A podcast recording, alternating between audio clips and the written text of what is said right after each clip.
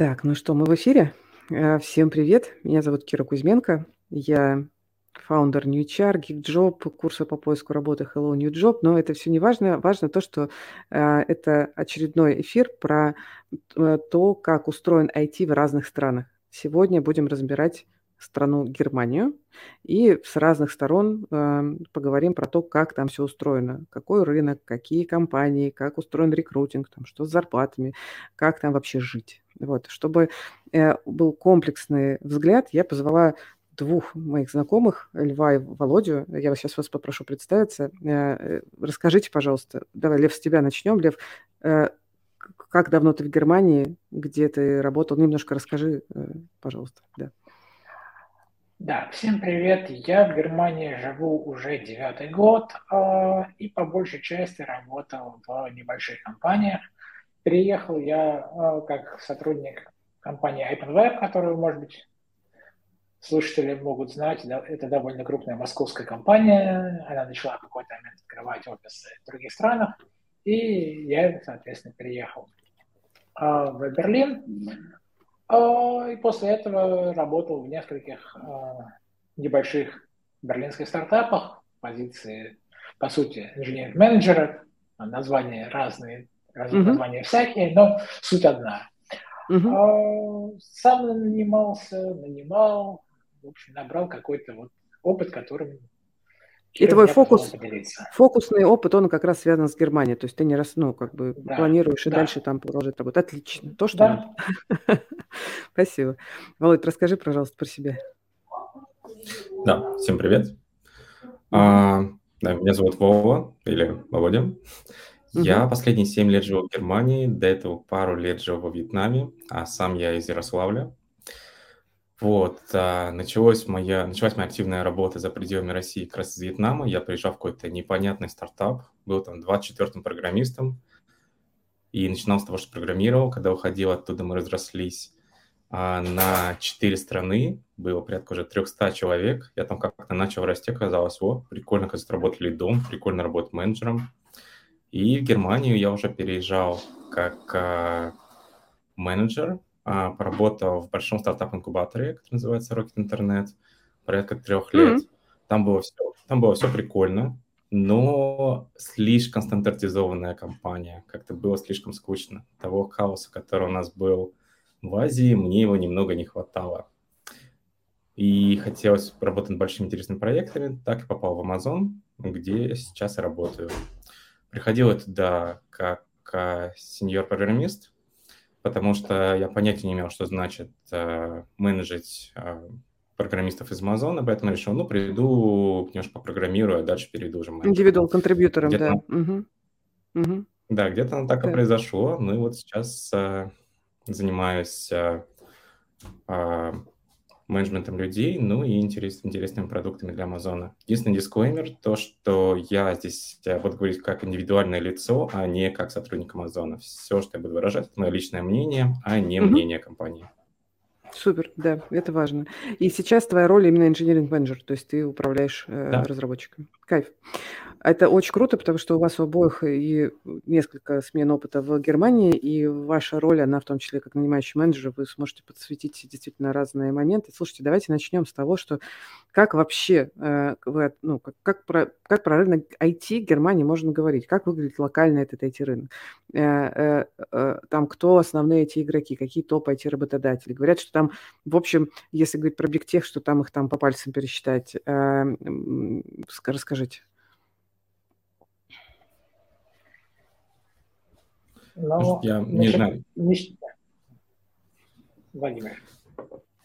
Окей, я могу, я могу начать. А, Давай. Тогда здесь есть свои большие игроки, которые как раз вышли из Rocket Internet, такие компании, как Delivery Hero, а, Zalando или HelloFresh. Они достаточно mm-hmm. большие. У них штат там, от 300 до нескольких тысяч а, технических сотрудников. По сути, они определяют а, большинство IT-рынка Берлина. А про Мюнхен я подробнее, так сказать, не могу, но кроме этого есть еще большая известная компания SAP, которая базируется как раз в основном в Германии. Есть uh, Siemens, более известный нам как, как Siemens, uh, Deutsche Bank, mm-hmm. который тоже активно именно нанимают людей. Это именно про локальных игроков. Mm-hmm. Много представлено международных компаний. Но в основном международные компании имеют какие-то свои отдельные офисы, но не headquarters. Например, у Google есть большой офис в Мюнхене, по-моему, сейчас даже самый большой по Европе. Mm. У Amazon большой, большой офис в Берлине. А про остальной Big Tech я не особо знаю, но очень много поменялось в пандемию. И я знаю, что, например, Мета позволяла людям работать из Германии, а, соответственно, на британский офис. Мгм, мгм. И плюс совсем отдельный мир, абсолютно отдельный мир– это стартапы, особенно в городе Берлин. Здесь их очень много.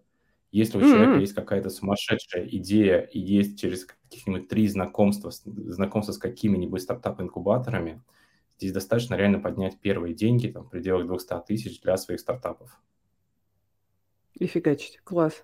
Класс. Лев, есть что Наверное, добавить? тут, да, да, учитывая, что мо- мой опыт как раз э, в small tech, в стартапах германских, да, здесь, э, особенно в Берлине, очень развитая инфраструктура стартапов, очень активная экосистема, много, очень много найма вот именно в компании, никому никогда не известные. Там, с- Я сейчас работаю 22-м, по-моему, сотрудником мгм, мгм. компании, которая, тем не менее, действует глобально, через дистрибьюторов там и в Штатах, и в Австралии, где только не. А, то есть, да, с, одной стороны, как верно отметил Владимир, есть представлен Tech международный и немножечко Big Tech локальный, но и гигантская, абсолютно гигантская Супер. слой, слой А вот ком- компаний. А вот эти вот стартапы, они в целом, я правильно понимаю, что они скорее нацелены на глобал, а не на локальный рынок? А, по моим ощущениям, серединка на половинку, а, Мгм. то есть часть, часть направлена на глобал, а, часть иногда даже более того покупаются глобальными игроками, э, Мгм. часть а, там, более ориентированные на, как это, на офлайн, скорее ориентируются на так называемый DACH, это абстрактная сущность, объединяющая в себе а, немецкоговорящие страны. Германия, Австрия и Швейцария. Мгм. Мгм. То То есть там, германоговорящее можно- население, как бы, в общем, Да, да. Мгм. да, да. Мгм. Швейцария, она нечисленная германоговорящая. Мгм. А, так что я бы сказал, да, серединка на половинку дах и глобально. И глобал, и глобал. А в целом, э, боль, ну, как бы, опять же, если перекос продуктовый или аутсорс, вот можно ли сказать, что Германия– это рынок продуктового IT в большей степени или нет? Или как здесь? Вот. Я буду Я, тогда я передавать сказал, слово. есть, Да, Володь, давай есть, ты, да. Сказал, есть, есть и то, и другое. В зависимости Мгм. от того, как, какого, насколько большая компания, насколько быстро им нужны люди. Если это Big Tech, Big Tech не нанимает а, людей-контракторов, то есть это а, все штатные сотрудники. Для стартапов скорее тоже легче держать людей в штате в Берлине, потому что Мгм. стартапы идут много людей именно на энтузиазме, которые готовы идти за не такие большие зарплаты, но прямо с горящими глазами и горящей идеей. Компании, которые посередине между стартапами и между уже большими игроками, да, там, наверное, они где-то серединка на половинку. Плюс есть много старого теха, такие как, например, банки, тот же Commerce или Deutsche Bank, мгм. а, Siemens, а, Deutsche Bahn, ну, железная дорога, которых достаточно много контракторов. Но мне кажется, что это те места, куда в которые люди идут работать, потому что они хотят стабильности, но не хотят какого-то быстрого динамичного развития. То есть это прям не, не agile environment. Мгм. А, а если про Я- типы бизнеса, я имела в виду вот продуктовые типы бизнеса, да, а есть вот там аутсорс, там условный там ЕПАМ, если взять, вот э, такое, насколько А. распространено в Германии? Э, мгм.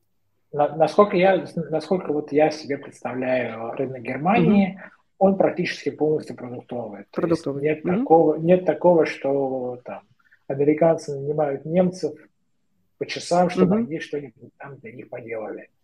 Мгм, А, скорее немцы, Мгм. то есть, как верно заметил Владимир, да, немцы, а, то есть есть много аутсорсинга и аутстаффинга, преимущественно Мгм. Восточной Европы из Германии, но Мгм. сама Германия, сама Германия Ну, представлены, конечно, EPAM, там, опять же, там, Bigsoft крупные такие mm-hmm. э, аутсорсеры, но там, okay. в том же найме они, они там, я их особенно не вижу. Окей, okay, я поняла. Но есть, есть еще третья группа людей, которые называют фрилансерами. То есть, когда mm-hmm. я жил в России, фрилансеры это были люди, которые там берут какие-нибудь шабашки, у них может быть постоянная работа, то есть какая-то, не знаю, подработка на фрилансе. Да. Если официально называется у человека позиция фрилансер, человек сам ведет всю свою бухгалтерию, то есть mm. такой, такой ну, не, небольшой ИП, и продает свои услуги в час. То есть на таких людей нет отпусков, нет а, пенсионных перечислений, они должны это все делать сами. У них очень высокая зарплата до выплаты налогов, но после выплаты mm-hmm. налогов она как бы налоговая облагаемая часть, она становится намного выше. Угу. Такое распространено... В итоге так на так. Что, что, повтори, да. пожалуйста, Лев. В итоге получается так на так. Ну да. Так, Я... да. То есть гораздо выше ставка, но и налоги выше. Понятно. Слушайте, а вот э, как бы если я бы вот сейчас решила, что мне надо, значит, э, искать работу в Германии, э, есть ли какой-то, не знаю, сервис, сайт, список, не знаю, компаний, которые бы вы порекомендовали посмотреть для оценки вообще, какие бизнесы есть? Такое вообще существует или как бы работный сайт и, и иди, или все-таки, ну там понятно, что на Crunchbase можно пойти, на всякий случай я спрошу вдруг. Угу. Я бы рекомендовал LinkedIn. Просто смотреть угу. по, по фильтровать по городу и по названию позиции, и, соответственно, искать угу. позиции, которые есть в том городе, куда соискатель хочет переехать. Угу, угу, угу. Вот, То есть LinkedIn это довольно рынок... развитый именно э, в качестве вакансий сервис э, на Германии. Да. Поняла. Я когда искал угу. работу, я искал только через LinkedIn. Окей, окей. Слушайте, а вообще в целом сейчас, если я сейчас не, не хочу уходить прям супер в поиск, потому что мы туда еще дойдем, а в целом, как сейчас себя чувствует рынок Германии? Там рецессия все еще? Или, или уже как бы обратно все-таки пошли в рост, в развитие? Что там, как там? Я бы сказал, что как везде. Угу. В том смысле, что Big Tech немножко увольняет, небольшие компании увольняют. То есть такая вот Э, те самые костяшки домино, которые начали сыпаться, там, начиная от кого там, от Гугла или от кого, угу. продолжают все еще сыпаться. Угу. То есть там Кларна не так давно анонсировала увольнение, там, кто-то еще, кто-то еще. Но, нельзя Но сказать, еще не достигнуто, это... в общем. Угу. Но нельзя сказать при этом, что сейчас паника работы нет, то есть работа есть, найм идет, но, угу. но сейчас не самые такие не самые сы- сытные времена. Угу. Ну, они, Володь. может, нигде сейчас не сытные. Это правда. Вот есть что добавить? Есть. Да, еще такой момент работы в Германии. Здесь очень защищен сотрудник, то есть это очень соци- социальное государство. Угу. Нельзя так просто человека уволить. Нельзя уволить человека из-за того, что, например, человек плохо справляется с своими обязанностями, потому что угу эти обязанности, они должны быть очень четко прописаны. Любой такой сотрудник может пойти в суд и, ну, в принципе, может защитить свой кейс. Угу. Поэтому здесь длительный испытательный срок. Работодатели долго смотрят на сотрудника в течение 6 месяцев. Но если человек прошел этот шестимесячный...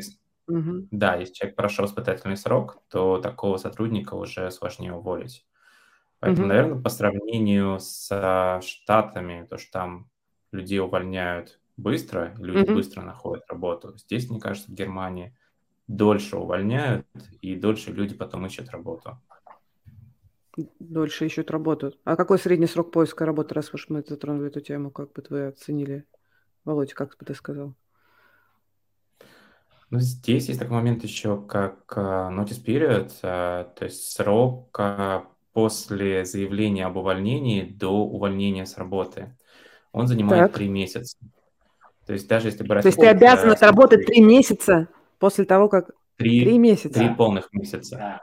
То есть если, например, сотрудник заявил, скажем, 7 апреля о том, что этот сотрудник хочет уйти, то, соответственно, человек должен отработать целиком весь апрель, май, июнь, июль.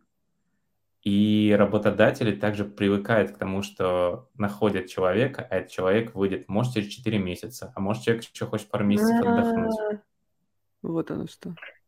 Прямо сейчас, значит, э, у нас сотрудник принял офер и выходит 1 июля. Обалдеть. И Ну, это нормально. Да, понятно. Это, это, это нормально. А более того, э, значит, эта ситуация, во-первых, симметричная. То есть, если в твоих услугах больше не нуждаются, э, то то же самое ты получаешь зарплату в течение трех месяцев. Можешь не Ну, работать при этом?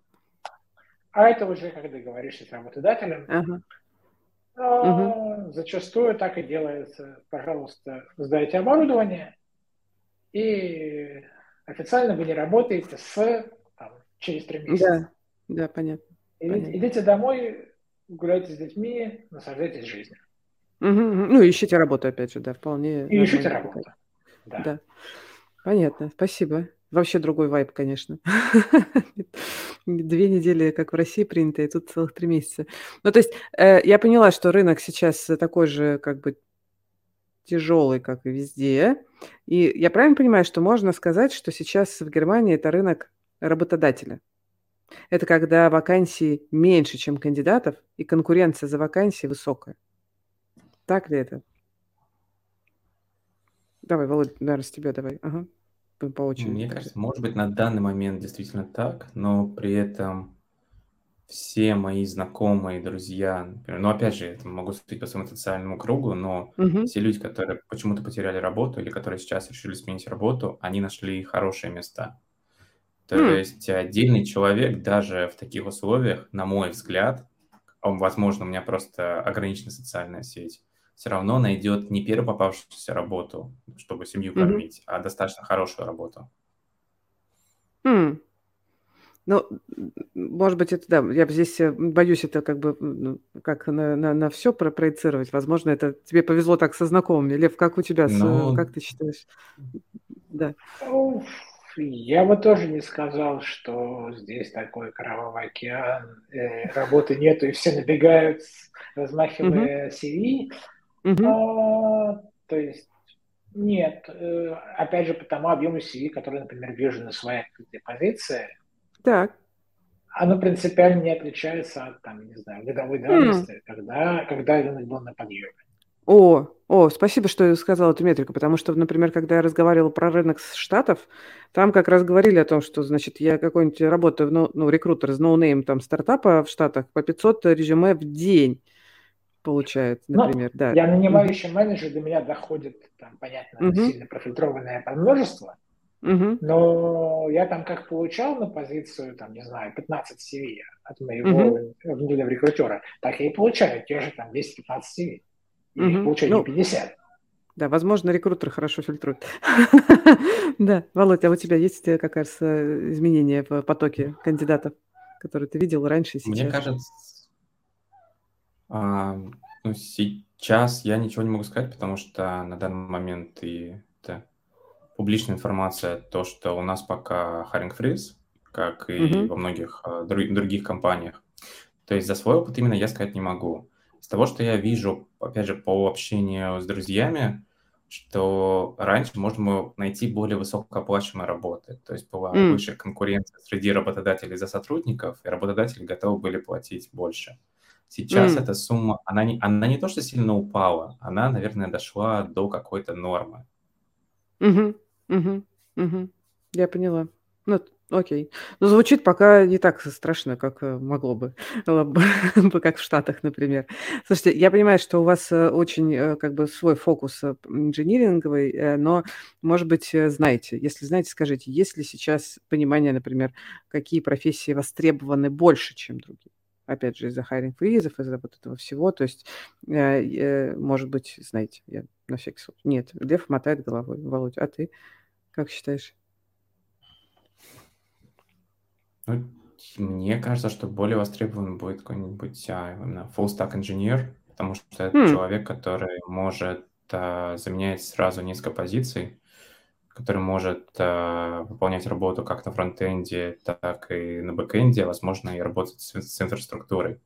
Соответственно, просто я думаю, что если бы у меня была бы небольшая компания, я бы искал скорее таких людей, а вместо того, чтобы нанимать трех человек, возможно, я бы нанял двух, которые могут покрыть три данные позиции. Угу, угу, угу. Ну, то есть э, э, профессионалы широкого профиля важнее, чем узкопрофильные. То есть я помню, да, как раз во время пандемии узкопрофильный был такой тренд на то, что заточенный под узкий профиль, сейчас кажется обратно, что сейчас хочется нанять человека с широкими компетенциями, чтобы закрывать одну-две роли по возможности даже, например. Ну, я бы сказал, бы, да, я бы сказал, что это там зависит сильно там, специфики компании и так далее. То есть, да, например, у меня в команде все сотрудники full stack, но могу представить, что у Владимира как раз в команде есть много узкоспециализированных людей. Ну, Нет? опять Нет. же, из того, что публичная информация, мы нанимаем инженеров. Все позиции называются Software Development Engineer. Опять же, а, мы понимаем, когда нанимаем человека, возможно, человек не работал с теми языками программирования, которые есть у нас. Но поскольку это Software Development Engineer, значит, человек может изучить любые технологии. Угу, угу. Окей. Слушай, а, кстати, про технологии, если уж мы заговорили про них, там, э, э, как бы, какие языки программирования? Э, вот я понимаю, что, например, вот в России там э, понятно, что там и Java, и Python, и так далее меньше востребованы, например, там Ruby, Elixir какой-нибудь, можно сказать, там Rust практически нет. Вот, э, есть ли что-то, что можно выделить в Германии с точки зрения языков? Или особо все ровно? Я бы сказал, что поскольку немецкое IT в общем и целом часть мирового, то отражение то, он, mm-hmm. ровно такой, и мировой. Ruby на спаде, mm-hmm. Java, JavaScript, Python высоко, Rust еще пока на подъеме. Okay. Как-то. Каких-то специфических э, ком- компаний, которые бы нанимали там знаю, в большом количестве раз программистов и этим искажали бы картинку, нет. Окей, okay, я поняла. Так, а если говорить про м, грейды, есть ли сейчас тренд, ну вот как, например, э, я слышу, что кажется, что тренд это может быть история про найм больше фуллстеков, если тренд сейчас к найму больше сеньоров, сразу опытных самостоятельных профи, а джунов, медлов давайте не будем сейчас пока нанимать, раз бизнес в рецессии.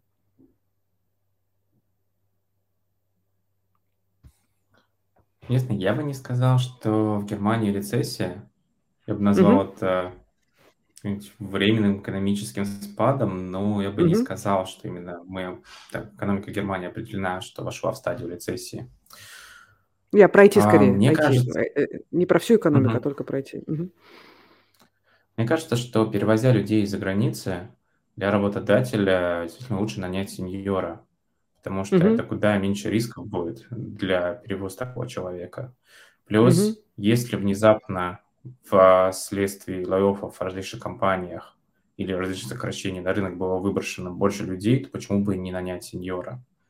Поэтому mm-hmm. мне кажется, что больше идет тренд на более опытных людей. Mm-hmm. Кроме этого, поскольку действительно, как заметил Владимир, а, довольно много идет э, перевоза сотрудников из рубежа, а еще в интересах сотрудника нанимают чаще сеньоров, потому что если вот там, не знаю, Кир, нанять тебя фронтенд инженером, с некоторой вероятностью тебе придется уволить. Да. А тебе придется возвращаться обратно в твою страну, забирать там ребенка из детского сада и так да. далее, и так далее. А поэтому лучше нанять сеньора, потому что гораздо меньше вероятности его уволить, угу. и гораздо меньше вероятность, что ему придется ехать ну, обратно да. или, или судорожно искать новую работу в незнакомой стране. Вот эти все усилия будут как минимум не зря. Слушайте, а что с русскими? Насколько русских нормально нанимают? Потому что как бы очень много спрашивают про это. Никогда не слышал ни об одной проблеме за последний год угу. с наймом русских и русскоязычных.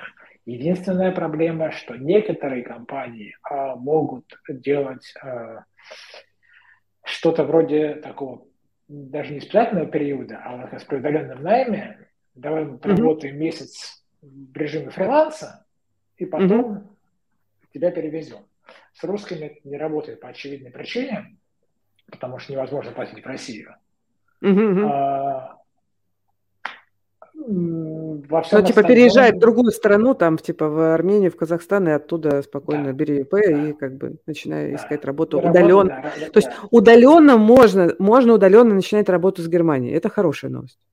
А некоторые компании так делают, да, угу. что они тебя нанимают, говорят, что угу. вот давай, мы тебе, месяц ты у нас работаешь э, фрилансером из там, Армении, Узбекистана, да, да, да. Грузии и так далее. Э, мы видим, что ты действительно вот если мы тебя перевезем, мы тебя не уволим. Угу. И, и тогда уже, соответственно, начинаются настоящие полнокровные угу. рабочие отношения. Спасибо. Володь, может быть, ты видел какие-то э, отношения к русским? Есть ли там что-то, про что нам надо знать? Да нет, ну, слушайте, Германия – это страна, которая вот в правильном понимании слова толерантность. Здесь ко всем относятся абсолютно одинаково. Это mm-hmm. не значит, что, что кому-то относится лучше, чем к другим. Здесь именно ко всем относятся одинаково. Mm-hmm. И я никогда Кайф. не видел никаких проблем. Mm-hmm. Абсолютно. Ура! Хорошая новость. А вопрос, который тоже просить не могу не задать, что за требования к языку? Насколько, ну, то есть английского достаточно ли для нахождения работы в Германии? Я понимаю, что наверняка есть локальные компании, наверное, где только немецкие особо там, видимо, нету английского, но английского достаточно, да?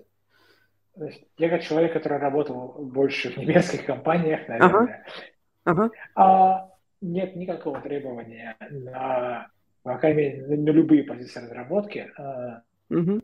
в части немецкого языка, если это не действительно локальные компании, типа вот SAP, Deutsche Bank mm-hmm. и так далее.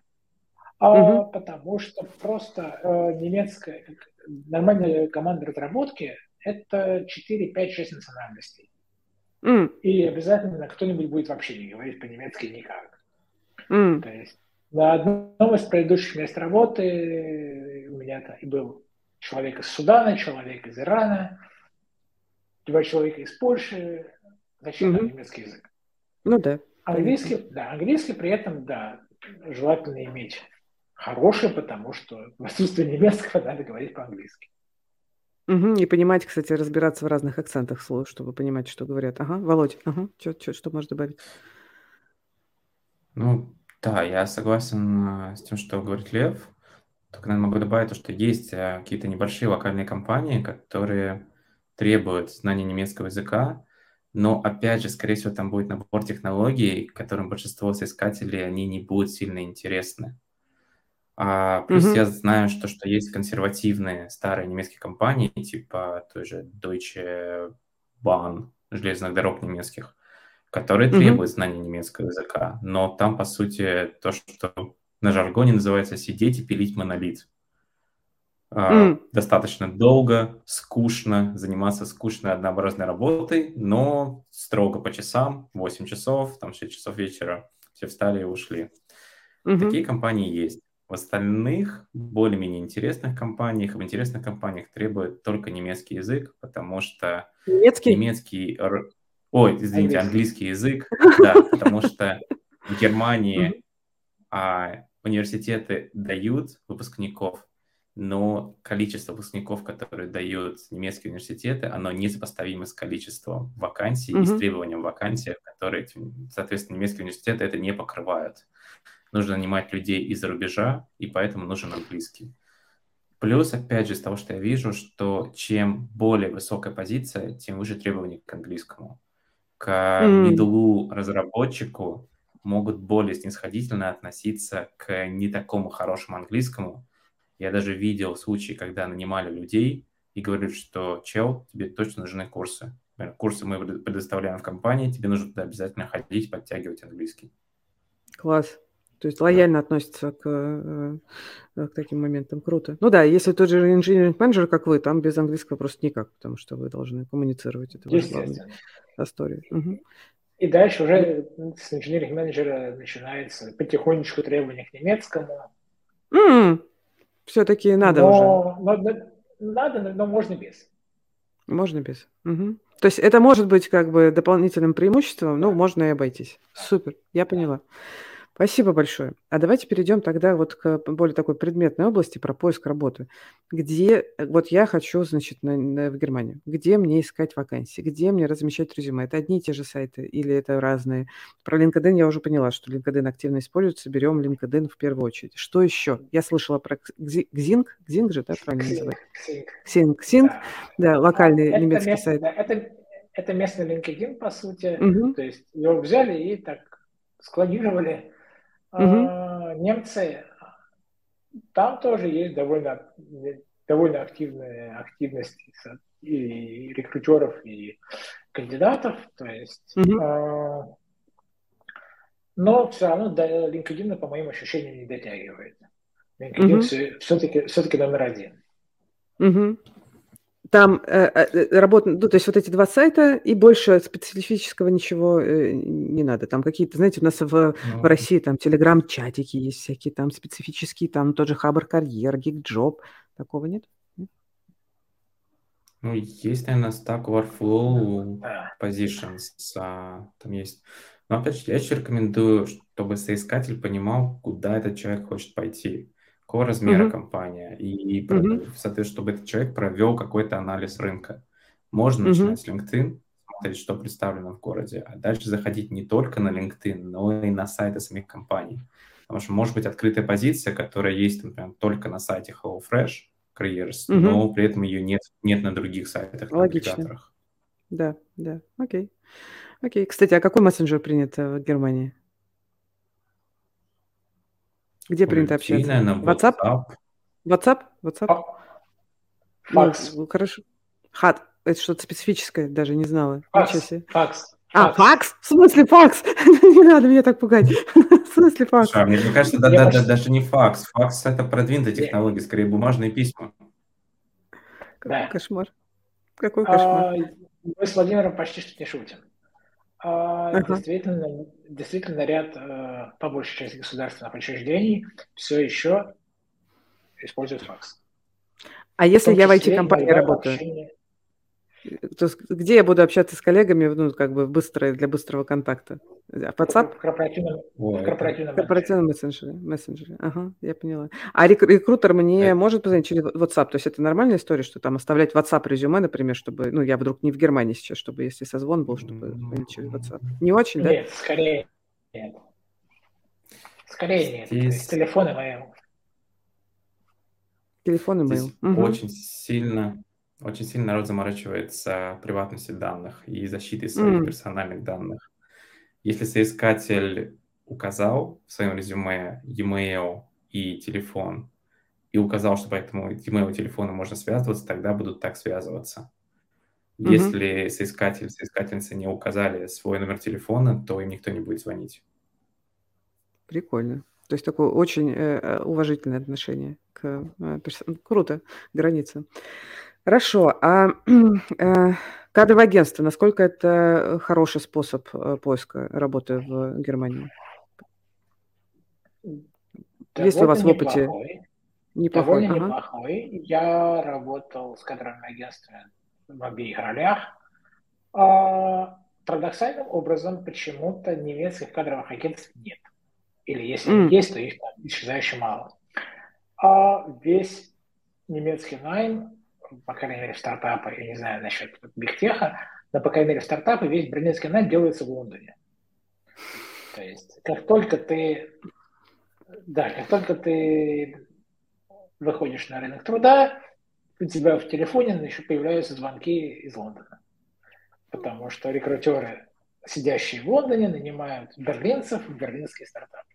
Прикольно. Угу. А, соответственно, и я работал с одним таким агентством с обратной стороны, со стороны нанимающего менеджера.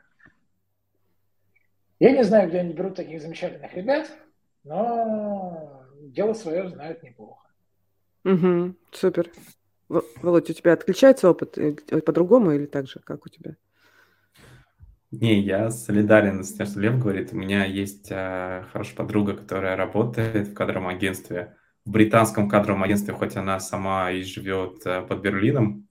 Ну да, все так и есть. Плюс я помню, когда я первую работу в Германии находил, я в итоге не поехал, но я находил ее через кадровое агентство, и как-то очень быстро э, рекрутер из кадрового агентства мне все интервью устроил, они были максимально для меня комфортные, и мне очень быстро сделали офер. Кайф. Это были дру- другие, другие времена, конечно, но все равно вот такой позитивный пример у меня лично был. То есть, если я кандидат и хочу расширить свои как бы источники поиска вакансий и хочу, например, сходить в кадровое агентство и рассказать про себя как про кандидата, мне надо бы искать агентство э, из UK, да, э, э, как-то так, если по логике. Скорее нет, скорее нет. Да. Там дело угу. в том, что там бутиковые э, агентства, то есть то, с которым я работал, там, по-моему, три или четыре сорсера работали. Угу. И ты просто устанешь обходить все mm. эти агентства. Mm. Скорее надо просто быть готовым к тому, что с тобой Сделать нормальный LinkedIn, чтобы тебя сами да, нашли. Да. Все, поняла, хорошо. Что с реферальными программами? Насколько они развиты в Германии? Вообще работает ли это как э, способ поиска э, работы? Наверное, Володь, у тебя сначала спрошу, так как ты в крупной компании работаешь. И когда, когда, окей, сейчас я понимаю, у вас фриз, но вообще работает ли это? Насколько ты слышал про такие истории? Оно работает. А, я как раз пришел а, по реферальной программе от моего друга. Вот он угу. получил за меня реферальный бонус. А Сколько? Я так тоже пытался. Сколько платят? А, не так, что много, я не знаю, насколько это публичная информация, поэтому а, ладно, я не окей, буду сорян, ее, да, ее разглашать. Хотел просто порядок понять, я... что там. Угу, окей, да. Так. А, я пытался также людей приводить, а, рекомендуя, но, к сожалению, из всех моих знакомых, кто проходил интервью, никто его до конца не прошел. В принципе, это mm. работает. Кажется, работает в компании меньшего размера, чем Amazon, потому что это сразу дает гарантию, что если это хороший знакомый сотрудника, особенно сотрудника, который на хорошем счету, то, значит, э, этот кандидат, он будет достаточно хорошего уровня уже. Часто mm-hmm. бывает, что когда приходят по, по знакомству на интервью, ну, в смысле, от кого-то, кто уже работает в компании, то у таких людей, например, уменьшает количество раундов интервью. То есть, возможно, им не mm-hmm. дадут тестовые задания до первого интервью. Мгм. Э, я тогда сейчас еще доброшу такой формат, который я иногда слышу рекомендации по поиску работы. Э, реферальная система, э, когда ты пишешь сотруднику в компании, даже если вы не знакомы, и просишь представить. Сколько с таким сталкивались? Я сталкивался с таким, но я не рекомендовал таких людей, потому что если я не знаю человека, то я не могу за него поручиться. М, мгм. А это все-таки частично просто твоя можно, ответственность. Мгм. да, может свою Да. репутацию подпортить, и, ну, как бы, а мне дальше с этими людьми работать. Ну да, да. Лев, у тебя есть что добавить? Да, у меня тоже позитивный опыт. Действительно, реферальные программы работают и в маленьких компаниях тоже. А, так что если у вас есть знакомый или знакомая в берлинской компании, и вы хотите работать вместе с ним, попробуйте написать ему или ей. А, оно, оно работает. Угу, угу. Супер. Я бы, я бы сказал, оно не только работает для того, чтобы а, прийти на интервью, оно работает для понимания компании, куда вы потенциально хотите прийти. То есть можно спросить человека, который уже в этой компании работает потому что то, что пишет в описании вакансии, там будет, по сути, все у всех одинаково. То, что, ну да, мы используем лэптопы, на них мы программируем, а потом мы все это куда-то выкладываем. Вот. А чтобы узнать более подробную кухню, всегда легче и приятнее спросить э, какого-то знакомого, который в этой компании Через интро. Да, через интро, я поняла. Так, хорошо. А давайте поговорим про резюме. Вот вы оба там, ну, там, Лев, ты 9 лет, Володь, ты 7 лет уже. Но вот э, все-таки наверняка помните все равно свой опыт поиска работы в России. Насколько сильно отличается там, э, ну, как, как готовить резюме для э, локального рынка Германии, если там какие-то особенности? Расскажите, пожалуйста. Значит, ну, с того, что я вижу, что угу. в Германии важнее как готовить резюме больше на американский манер. В России угу. я писал о том, что я делал. В Германии я писал, что я сделал, что я закончил. Потому Мгм. что в понимании работодателя, например, даже когда я сейчас читаю резюме, когда я вижу, человек работал над чем-то, я читаю, мне поставили задачу, я могу выполнить задачу. А когда человек пишет, что человек что-то сделал, что-то улучшил, я вижу, Мгм. этого человека можно бросить на такую-то проблему, человек разберется, Мгм. и человек решит проблему. Мгм. Соответственно, очень важный момент писать о своих достижениях. В России, я помню, я с этим, ну, какая-то у меня, может быть, в голове был какой-то свой затуп, что ну а что, ну типа я, а что я тут делал? У нас тут человек пять работал над проектом, что я буду говорить, что это вот мое достижение? Нет, Да, да, объясни, как ты, как ты преодолел этот вот э, такой фо- формат, ну, как бы восприятия. Это прям больше у многих кандидатов, это правда. Не знаю, годы. Годы тренировки. Годы тренировки, да, и понимание, что с- чем лучше CV, тем, тем быстрее тебя наймут, и, собственно, тем Не- лучше для тебя. Как я говорю, никто из ваших работодателей не телепат, чтобы понять, что какой вы классный профессионал. Вам надо про это... А, Абсолютно. а еще про то, что резюме– это как билет на собеседование. Он должен быть э, идеальное резюме, и тогда там уже на собеседовании проявишь себя и расскажешь более какие подробные вещи. Не совсем. А расскажи. резюме еще есть, еще есть cover letter. О, Есть да, про cover letter, да, давай. В вакансии Мгм. есть требования. Cover letter должно ответить, ответить достаточно коротко, в нескольких параграфах. Я знаю все, что вы требуете, и я подойду по своим софт-скиллам под, под ваш коллектив.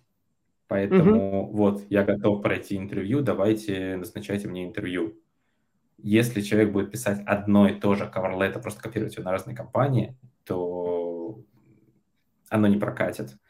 Потому Мгм. что нужно и эти letter их читает а, рекрутер внутри компании или, может быть, читает технический менеджер, читает очень быстро и просто отсеивает.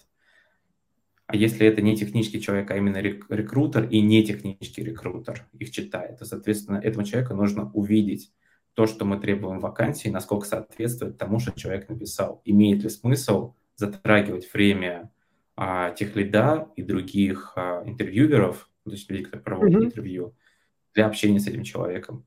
Поэтому Мгм. мне кажется, что резюме это важно, но letter это еще важнее. Мгм. Мгм. Да, про letter тоже, да, хотела сказать. Ну, ты, в общем, структуру все описал. А давайте немножко еще к резюме вернемся. Значит, э, понятно, не процессы, а сделал. Э, американский тип резюме, да. Э, я еще слышала, по крайней мере, ну, это было не про Германию, но подтвердите или опровергните, что вообще э, для европейского поиска в резюме э, не стоит указывать всякую, да, персональную информацию, вплоть до фотографий. Что фотографии, например, лучше даже не указывать. Там всякая женатый, не женатый, там дети, хобби тоже как бы как будто бы не принято. Расскажите ваш опыт. Опять же, как говорит верно Владимир, э, довольно строгие, довольно строго относятся к приватности, и да, как- чаще всего не очень интересно, любишь ли ты слушать музыку или нет, э, любишь ли ты ходить по горам или нет. И, как правило, да, э, фотография в немецких CV не бывает. Чаще всего, если приходит CV с фотографией, то оно откуда-то из далеких Из стран. России. Да. Обязательно. Из Восточной. Европы. Из Индии Из Индии, тоже. Пакистана. Мгм, мгм. А, то есть, да, оно должно быть скорее вот сфокусировано CV именно на профессиональной стороне. А не на личности. Мгм. А не на личности. Окей, В окей. конце концов, на ли- для, для личности уже будет какой-то момент а, cultural fit интервью. Мгм. Чаще, во многих компаниях там, где-то последним шагом, где-то не последним, есть интервью, которое вот ровно про то, насколько человек вольется, Мгм. и тут уже самое время рассказать. Вы знаете, а я там бегал марафон. Могу вам за это рассказать с большим удовольствием. Как Или раз talk. Тема для small Или вышиваю крестиком, да. Да, да, окей. А есть ли еще какие-то красные флаги в резюме, э, на которые вы бы рекомендовали вот обратить внимание? Если что-то еще. Когда человек пишет про знание какой-то технологии или языка программирования и, и ставит проценты, насколько это знает. Ой, это вообще странно выглядит, я согласна. Потому что это абсолютно, ну, как бы персональная оценка, которая не объективная и как бы ничего не говорит. Угу. Типа на 5, Возможно, а это на 4. Да. И когда люди слишком сильно хвастаются. Хвастаться. Ой, а что, а ну-ка. Ну, надо, так, надо так. не перегибать палку.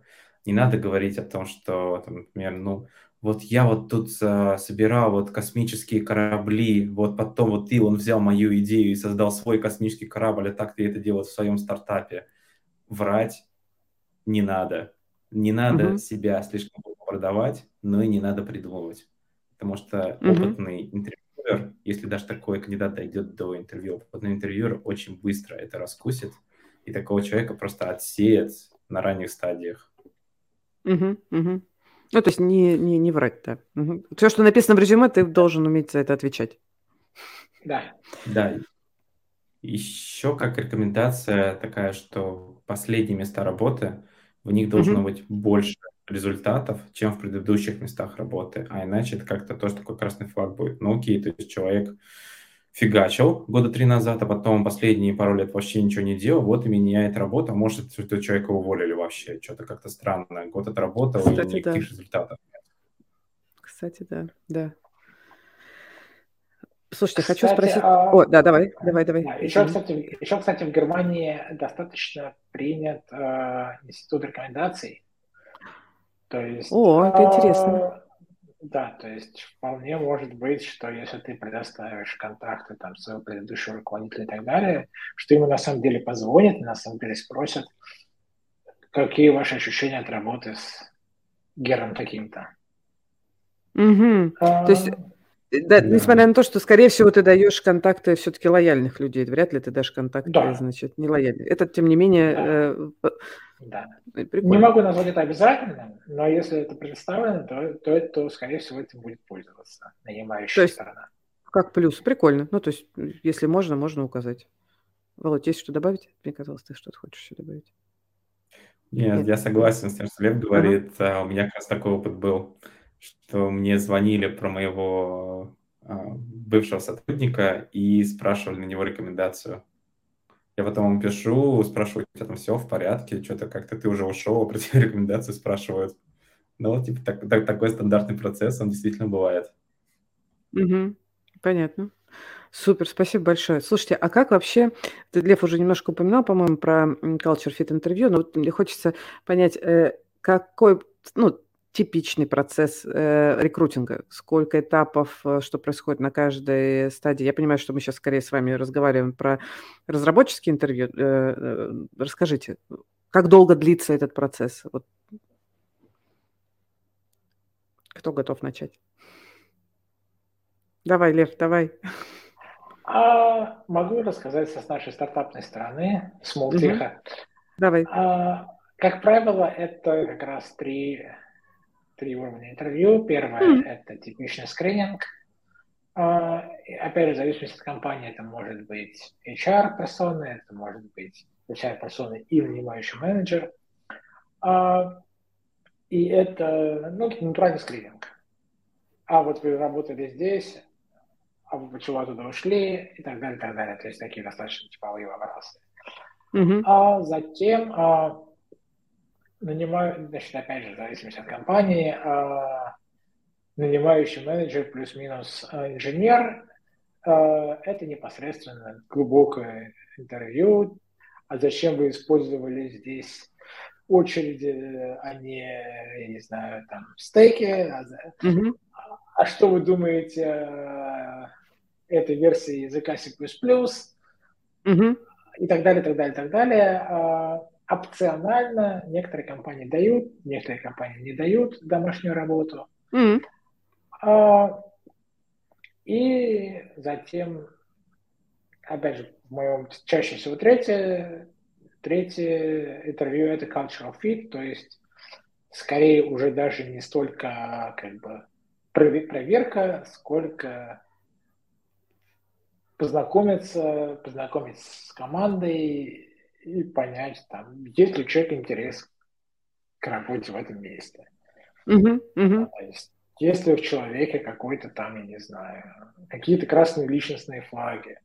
Uh-huh. А, Ну, то есть cultural fit. Да, я поняла. Поняла. То есть, если Слушай, он а приходит а... из порога и говорит «Здравствуйте, фрицы», то, наверное, мы с ними сработаемся. А, понятно. А, а, кстати, ну вот э, я так я понимаю, что Германия там мультикультурная страна, там очень много разных национальностей, но в целом к мотивации о переезде, вот у меня просто некоторые тоже спрашивают, вот я э, нормально, если я вдруг э, говорю, что вот меня внезапно захотел в Германию, не хочу больше в России, вообще как относится к, ну, нормально, вот Лев говорит нормально, всем своим видом говорит. Абсолютно как бы логично. Почему бы человеку не уехать не захотеть. из страны, да, которая пошла куда-то не туда. А что с тестовыми, ребят? Э, там насколько они там жесткие? LeetCode, не LeetCode? Э, какие там, ну, к чему готовиться? Вот если, э, опять же, может быть, в сравнении с Россией, с тем, что было в России, можете рассказать? Я могу, может, про Давай. свой пузырь Давай. рассказать, про то, как Давай. проходит в бигтех компаниях. Действительно, все проходят, ну, одинаково. То есть, как Лев сказал, те же стадии, бывает сначала онлайн assessment, а, и это не важно, какая компания из Big Tech. А, mm-hmm. Этот онлайн assessment очень похож на code, а, да, или на, на подобные сайты. Далее, соответственно, то, что называется screen, то есть а, интервью с одним интервьюером, в котором тоже технический вопрос. Иногда бывает поведенческий, в зависимости от компании, может быть, их не будет. Соответственно, на этих этапах надо не провалить технические вопросы, которые задают. Mm-hmm. А, потому что ну, на них идет самый большой отсев. Когда идет финальное интервью, то, что Лев говорит, что часто одно интервью или несколько интервью в бигтехах, это много интервью. То есть это полдня, бывает и больше, человека спрашивают разные вопросы. Угу. Почему много интервьюеров? Потому что если человек вдруг, там, не знаю, занервничал и провалил какое-то одно интервью, все равно другие интервьюеры говорят свое мнение. Угу. И, соответственно, чем более поздняя стадия интервью, тем а, проблема того, что один из этих технических вопросов тестовых задания провален, она становится более решаемой. Чем более ранняя стадия, там нужно все делать максимально хорошо, но там должны быть и задачи проще. Угу. Почему, например, именно лид-код и почему задачи спортивного программирования? потому что нанимают людей со всего мира. Если у компании есть какая-то одна специфика, то можно спрашивать такие технические вопросы. Например, компания работает в C++, можно спрашивать специфичные вопросы про C++.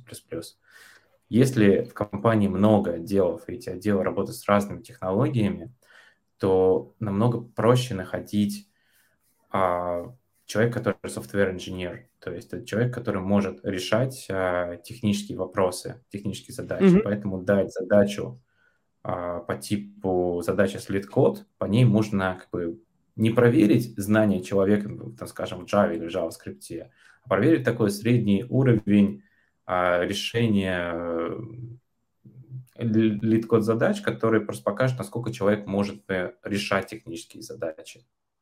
Uh-huh, uh-huh.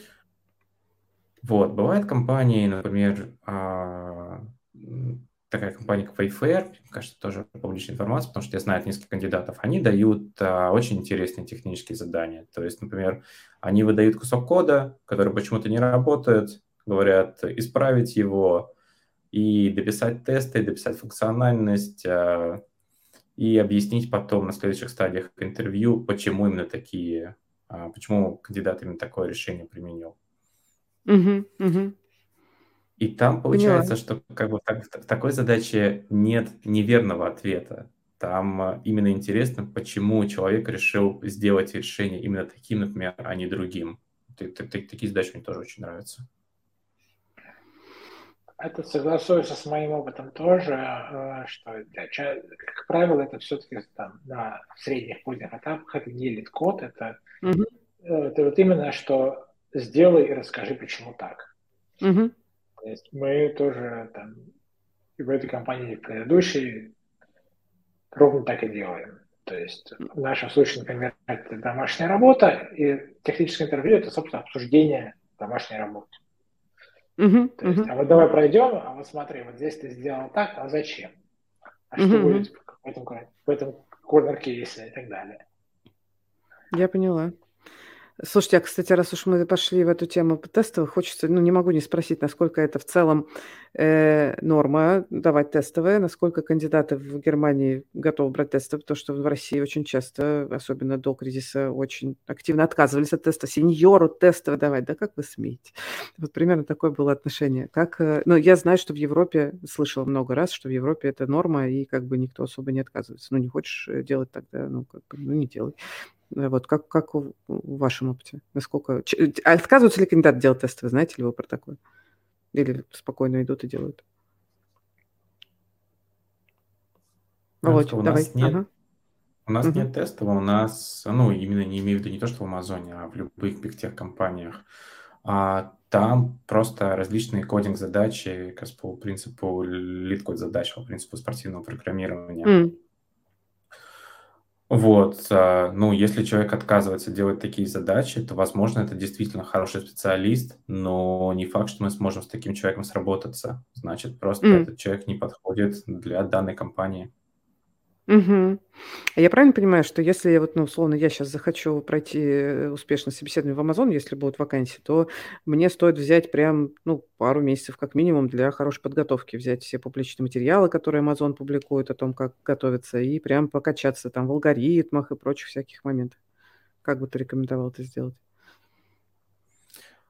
Мне кажется, что, опять же, это мое субъективное мнение, а не мнение сотрудника Amazon, что к интервью надо готовиться. Это как спортсмен готовиться к соревнованиям. Например, можно пробежать 10 километров с большим трудом, пробежать 21 без подготовки уже очень сложно. Пробежать 42 без подготовки, ну, точно нереально. Угу. А также есть интервью, особенно если этот процесс сложный, если этот процесс многоуровневый. Действительно, надо готовиться, надо брать время. Угу. А, плюс а, у нас же есть, опять же, какая-то наша оперативная память. Мы не можем очень много вещей в голове держать постоянно.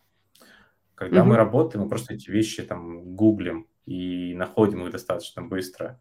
Для интервью как бы у кандидата нет перед, э, как бы, перед экраном Гугла для того, чтобы воспользоваться, вспомнить там, как, как, какие-то вещи. То есть, да, надо готовиться, надо нарабатывать форму на интервью.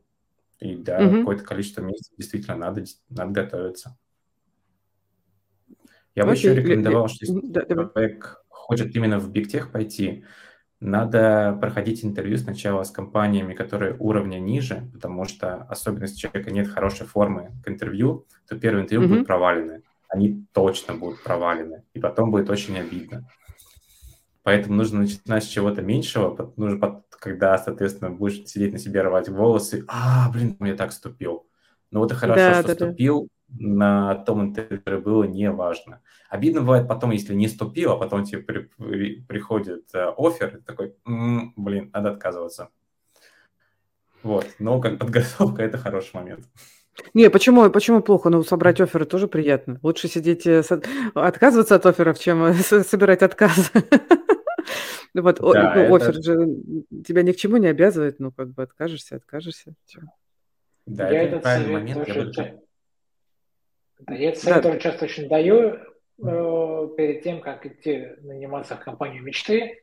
Угу. Идите, идите пособеседуйтесь в компании не мечты и научитесь разговаривать, научитесь улыбаться, научитесь вести себя на собеседование. Отвечать на типовые Край... вопросы, да, потренируйтесь. Да, угу, угу. Ну и в крайнем случае, окей, если даже в компанию мечты вас не возьмут, то, возможно, у вас будет офер ну, в компанию грейдно пониже. Тоже неплохо. Вполне себе нормальный план. Ага. Я бы сейчас сказал, не надо останавливаться на одной компании мечты. Например, если хотите в Бигтех, то собеседуйтесь во все компании Бигтех, которые нанимают например, в том регионе, в который вы бы хотели поехать. Если угу. вы хотите переехать, а, в, например, в Германию, не надо ограничиваться одной компанией, проходить только интервью с ней лучше собрать несколько офферов для того, чтобы потом решать, какой офер принять. Плюс угу. можно аккуратно, но все равно торговаться. И можно сказать фразу, знаете, у меня есть другой офер, и действительно, если он у соискателя есть, то, ну, как бы, ну и ладно. Мне нравится больше вот эта компания, но я хочу побольше денег. Я говорю, знаете, у меня есть другой офер, вы не могли бы, например, приподнять зарплату до такого-то уровня? Если это адекватный mm запрос, то часто соискать, э, работодатель с этим соглашается. Поэтому То есть это не нормально, надо... то есть не надо бояться, что значит работодатель оскорбится, что ты предлагаешь, значит, поторговаться, то есть это нормально, потому что в России как-то не принято торговаться на Для это. работодателя, мне кажется, наоборот, будет плюс. Говорит о том, что они не сделали ошибку, нанимая этого человека. Это не, это не обманул кандидат, не хакнул систему интервью этой компании. Это есть подтверждение от другого игрока на рынке, что это действительно адекватный человек, и значит, до этого человека надо бороться. Круто, круто. Это прям пер- negotiation на этапе пе- оффера точно к чему надо всем готовиться. Переговоры и как про это говорить. В крайнем случае не поднимут. Но как минимум офер не отзовут, потому что все-таки, а вдруг работодатель обидится и отзовет офер. А, а, и нормально, кстати, потянуть с ответом, сказать, что мне нужно сейчас еще там собрать другие оферы, там походить по Более рынку, принять решение. Мгм. Более, более того, а, HR часто на скрининге спрашивают, а вы сейчас находитесь в каком-то еще другом процессе с другими компаниями? На какой стадии? Мгм. А, тоже из тех же самых соображений, если у них время для того, чтобы с вами собеседоваться. Если говоришь им, что, ребята, у меня там последняя стадия идет уже компании, куда я, скорее всего, пойду, то, наверное, они уже больше не успеют. Если говоришь, что нет, ребят, я вот только вот сейчас, у Мгм. меня там первые стадии уже в пяти разных компаниях, то хорошо, будем шестым. Так что, Супер. а, а тянуть, ну, какое-то разумное количество. Потому Ну, типа не полгода. Не полгода. Ну, не полгода, да. Ну, вот там, Окей. если там, ну, в недавнем случае я там примерно две недели попросил на завершение других интервью, прежде чем я приму офер. Ну, по моему опыту, если очень сильно хотят, вот мы тоже работаем с некоторыми работодателями из Германии, как агентство, то там наши работодатели там классных чуваков ждали месяц, пока они завершат, завершат все свои этапы, вот, и, в общем, готовы были бороться за, за кандидатов. В общем, все зависит от, да, супер, спасибо. Учитывая Да, да. трехмесячный notice period для немецких сотрудников, Мгм. подождать месяц и через две недели получить сотрудников все равно быстрее, чем нанимать в Германии. Да. Да. Вов, ты хотел что-то еще такой мо- Ага. Да, есть такой момент, что если соискателю неудобно говорить, дайте мне две недели подумать, можно читать контракт и задавать вопрос по контракту. Можно задавать какие-нибудь специфичные вопросы. А вы знаете, я тут с маленьким ребенком, а какие у вас есть, вот, не знаю, там, субсидии на садик? Или помогать как-нибудь с поиском садика, например? Этот вопрос... на Тянуть время. Да, рекрутер не будет знать этот ответ, и это займет там дней пять этот ответ составить. М. Вот, я, я не знаю, насколько это правильная, хорошая тактика, я так делал. Супер. Слушайте, раз мы перешли к офферу, э, вопрос про зарплаты хочется спросить. Э, э, Где рекомендуете ну, смотреть, мониторить уровень зарплаты в Германии, чтобы как-то соотнести его со своим уровнем? И все замолчали. А русскоязычные, русскоязычные сотрудники в Германии регулярно проводят среди себя анонимный опрос, О, а, который достаточно неплохо отражает а, цифры, в общем, и цифры, и где-то там демографию, демографию, демографию, демографику, как она а он прям сказать. закрытый или как-то можно Нет, посмотреть его? нет, а, сейчас. Какая Я красота, я, думаю, не потом, знала. что такое. я, я думаю, Кира, я потом поделюсь с тобой, а ты Хорошо, с, хорошо, слушатель- я тогда... со слушателями ссылкой, я просто не очень понимаю, как из чата бросить сообщение. А, все вижу. Как, а, сейчас я тебе могу прямо сейчас послать. А, пардон. А, и там достаточно неплохо отражена, отражен, отражена как бы и распределение и так далее. А, да, потом. Потом. Да. В А, в качестве дополнительного важный- материала. Так, Такой, такой важный момент. В России, когда я искал работу, я говорил нет зарплату, то есть ту зарплату, которую я буду получать в свой карман. Когда в любой западной, любой другой стране люди ищут работу, они говорят гроз зарплату. Угу. И в зависимости от того, женат, не женат человек, сколько детей, первая это или дополнительная работа. Налоговые классы разные, налоги разные. Работодатель mm-hmm. не знает, сколько конкретный соискатель будет получать на руки. Поэтому все mm-hmm. всегда обсуждают именно зарплату до налогов. Как же ее посчитать-то, не понимая, какие еще налоги будут? Как же вообще, а, какую зарплату говорить? Калькулятор есть. Калькулятор есть. Забиваешь в интернете калькулятор налогов в Германии, угу. и они очень близко к реальности считают цифры. Да, то угу. есть плюс-минус 50 евро. То есть там вводишь те условия, те самые, вот, которые сейчас Володя да, говорил, да? Да, и оно... да, да, что у меня двое детей, жена, и я не религиозные, угу. и годовая зарплата столько. Ты зря смеешься, в Германии есть добровольный религиозный налог. Господи. А, да-да-да, поэтому, поэтому все нерелигиозные. А я его, например, не плачу, будучи убежденным атеистом. А, но если ты принадлежишь к одной из шести, по-моему, церквей, которые могут его в Германии получать, а, и указываешь это при регистрации налоговой, то ты ага. платишь какие-то там единицы, там, доли процента налогов, которые идут в твою церковь. Прикольно. Католическая, протестантская, еврейская, что-то там еще. Но при этом, так. опять же, если мы сейчас будем углубляться во всю бюрократию, потом ты это списываешь своей налоговой декларации годовой, которую ты подаешь, и часть этих денег тебе возвращается. Вот, так что как бы Германия – это страна бумажек, и часть налогов можно вернуть. Но это другая совсем тема. Uh-huh, есть, опять uh-huh. же, я рекомендую людям, которые переезжают в Германию, определить, сколько они хотят получать денег месячно, сколько им нужно денег для нормальной жизни. Рассчитать исходя из того же налогового калькулятора, рассчитать гроз зарплату. Не шиковать поначалу. Именно рассчитать, сколько mm-hmm. необходимо для жизни. Сколько стоит аренда жилья, можно найти. Цены в супермаркетах, тоже все это можно онлайн найти стоимость садиков, а, школ, ну, школы все бесплатные, все тоже можно найти. И первую работу просто назвать сумму, за которую этот человек хочет, приехав на место, уже понять, подходит оно или нет. После того, как человек прошел всю бюрократию, получил голубую карту, можно спокойно менять работу, найти уже более, например, хорошее место по зарплате, поняв, угу. какую зарплату человек действительно хочет. Находясь не в Германии, это сделать очень сложно. Поэтому просто понять свои аппетиты и назвать данную зарплату. Не то, что ужиматься, не стесняться, но и не шиковать. Не заоблачную какую-то зарплату, да. да. Угу, Хотя бы потому, что структура, э, структура расходов в Германии отличается от того, что я помню по России.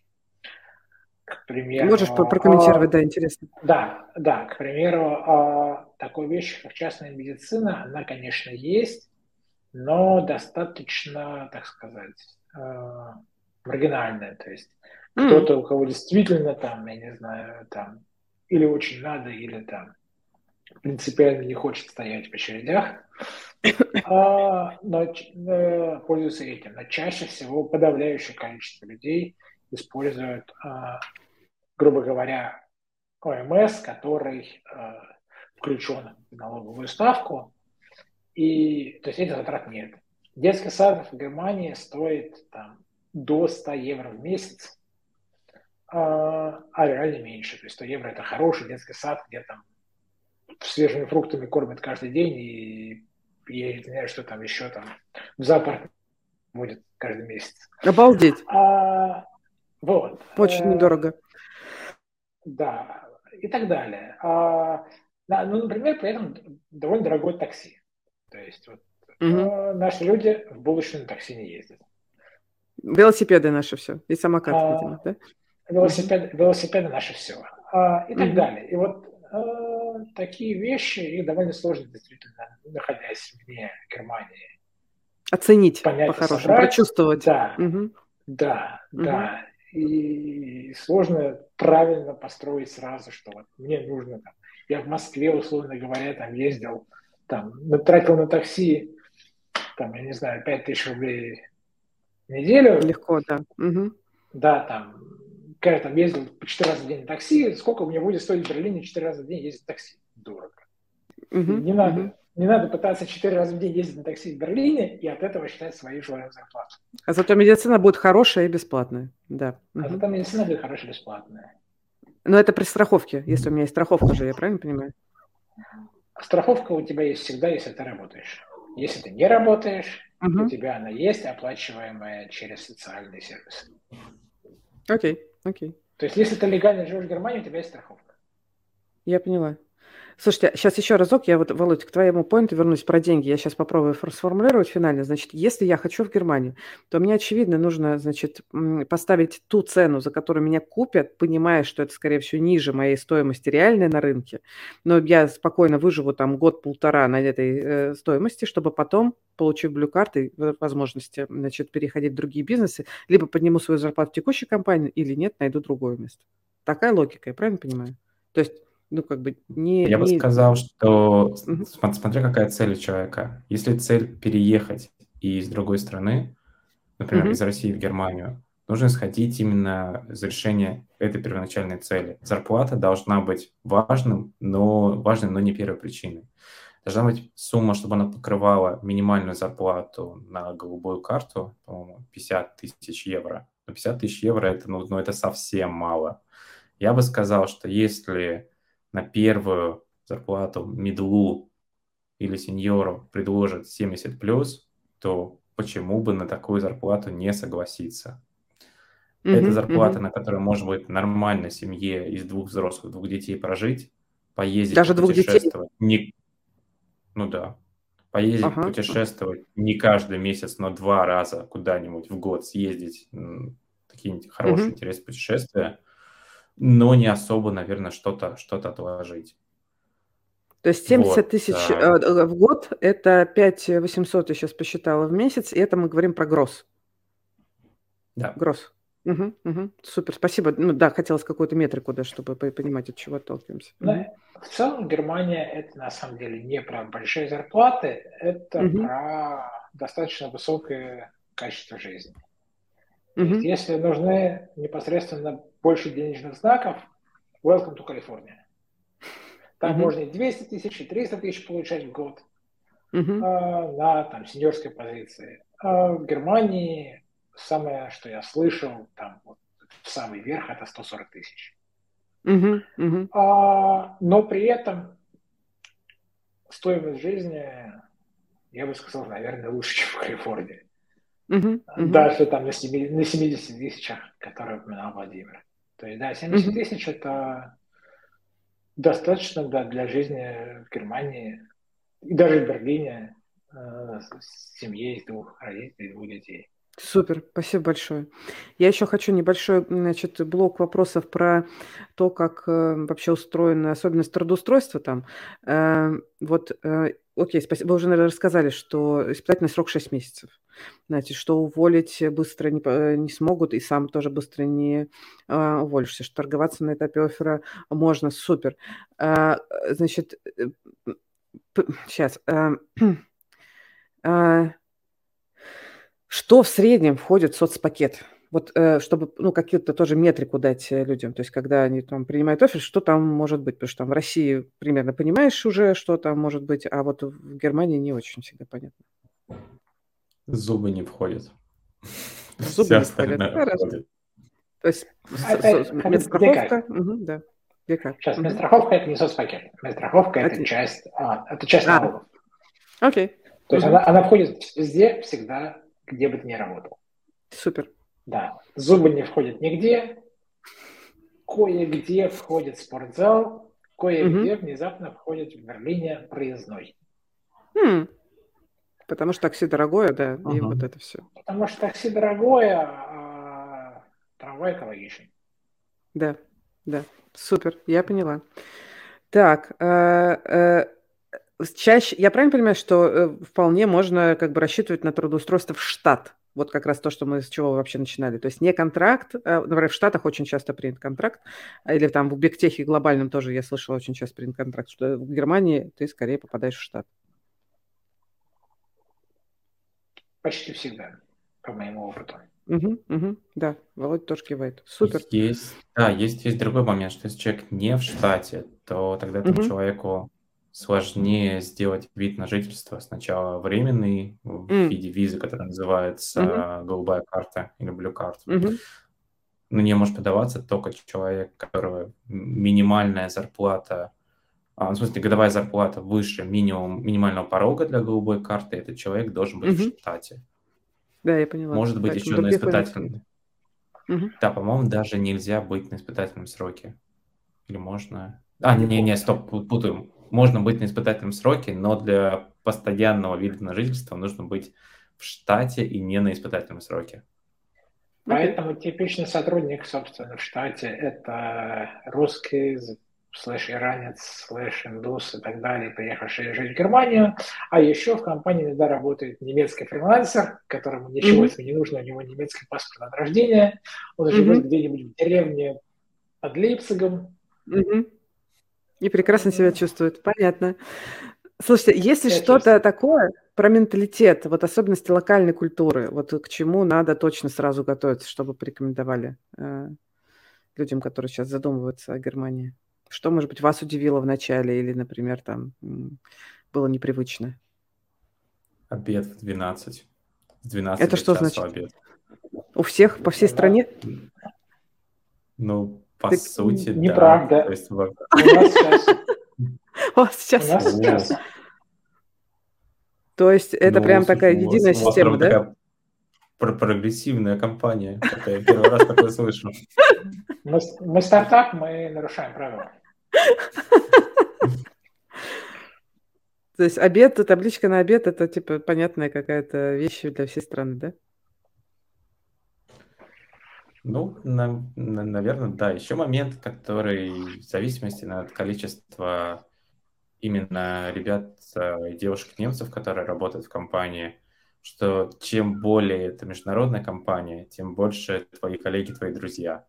Ты с ними тусишь за М, пределами работы. Чем более мгм, локальная компания, тем больше люди делят, что работа– это работа, а личная жизнь– это личная жизнь. мгм. Ну и в целом, так даже не про работу, а скорее вообще про, Да-да-да. про страну в целом, какое-то вот спокойное отношение к отдыху. То есть э, вполне нормально. Я вот там сейчас проходил мимо магазина, на нем висит табличка. Извините, мы в пасхальном отпуске на две недели. Магазин закрыт. Сложно такое себе представить в России, да. Да. То есть люди имеют право на отдых, и в том числе на право на отдых имеет сервис, который тебя обслуживает. Мгм. Живи с этим. Планируй Да. вперед. Кайф. Спасибо. Кстати, про отдых, то, что Лев еще сказал, а, много дней отпуска. Минимальное количество 24 дня рабочих дня. То есть это почти 5 недель. В большинстве компаний это 30 рабочих дней. Обалдеть. Да. Life-work balance, э, хорошая социальная среда вокруг, э, толерантность. Вот зачем надо ехать в Германию, но не за большими Именно деньгами. так. Именно Кайф. так. Очень Ты здорово. Спасибо. Спасибо большое. Я сейчас посмотрю наш чат, э, чтобы посмотреть, на какие вопросы мы, может быть, не ответили. Такой небольшой блиц в конце. Так, пишет нам, что в Германии нельзя отказаться от подписанного оффера, пока не выйдешь на свой первый рабочий день. Правда ли это? Я слышал случаи, когда люди отказывались. Мгм. Но ты так это сказал с сомнением, что я подумал, что неужели правда нельзя отказываться? Э, Не принято отказываться от оффера, что ли? Это какая-то тонкий момент? Или наоборот, ты как раз говоришь, что типа вряд ли такое Нет, есть? нет, может быть, не принято, но я не слышал о том, чтобы там типа совсем вот нельзя-нельзя. Окей, я поняла. Хорошо. А вот тут человек пишется в офере, от которого в итоге отказался. Так и было написано, что нельзя расторгнуть контракт, пока я не выйду на первый рабочий день. Но, наверное, это особенность контракта, и да, надо читать контракты, да, понимаю. Угу. Э, э, так, про немецкий мы поговорили. Так, э, Вопрос, э, Володь, к тебе. В какой момент сложности с достижениями в резюме перескакивают на хвастовство на собесе? Ну, в смысле, где тут грань? Но мне кажется, что это грань там, где ты либо ну, преувеличиваешь сильно свои достижения, там врешь практически. Говоришь, я, мы, я все это ну, сделал. Да. Вся, я все, работал в ну, компании вообще-то чем более опытный интервьюер, этот интервьюер просто может начать а, копать. Я извиняюсь, у меня тут а, сотрудник подошел. Обнимашки. Да, так все, сотрудник. Нет, начальник, начальник пока вышел. Начальник, конечно. Да. А, соответственно, опытный интервьюер просто может начать копать. Если выглядит как какие-то данные очень странно, то тремя дополнительными вопросами можно понять, это правда или неправда. А если поймать человека okay. на вранье, то это все, красный флаг, человека не наняли. Окей, okay. да. Потому что Поняла. своим сотрудникам надо доверять. Спасибо. Так, вопрос. Насколько сильно стоит прокачивать алгоритмическую секцию для прохождения технических собеседований в Германии? Что тут прокомментируете? Я бы сказал, что если говорить про объектех, то это важно. Насколько это важно, читайте сайты различных бигтех компаний. А, они выкладывают публичную информацию, что именно спрашивают на интервью. Плюс mm-hmm. на Lead Code люди делятся своим опытом, только они проходили интервью, и делится в том числе и личными вопросами интервью а, в, разли, в, в различных бигтех компаниях. То Класс. есть просто изуча, из, изучайте дополнительно материал, погружайтесь в тему. Класс. Не в бигтехе я не встречал, а, наверное, угу. в Германии алгоритмических заданий. Там чаще скорее что-то более простое. Угу. Угу. Э, спасибо. И еще последний вопрос э, от свитчера джуна. Есть ли смысл свитчерам джунам? Э, свитчер – это тот, кто как бы во взрослом возрасте меняет профессию. Есть ли смысл свитчерам джунам пытаться искать работу в Германии? Вот мой ответ скорее нет, потому что ну, как бы свитчеру надо сначала найти работу в своей профессии, а потом уже менять, может быть, рынок. Уже, может быть, как метлу. Но насколько это мачится с вашим опытом? Я бы сказал, что здесь Значит, если человек не имеет еще никакого опыта, э, я бы сказал, что здесь может сыграть роль разве что какое-нибудь формальное дополнительное образование. При этом, скорее всего, это не российские курсы, потому что знание там, Яндекс практику никому ничего не говорит.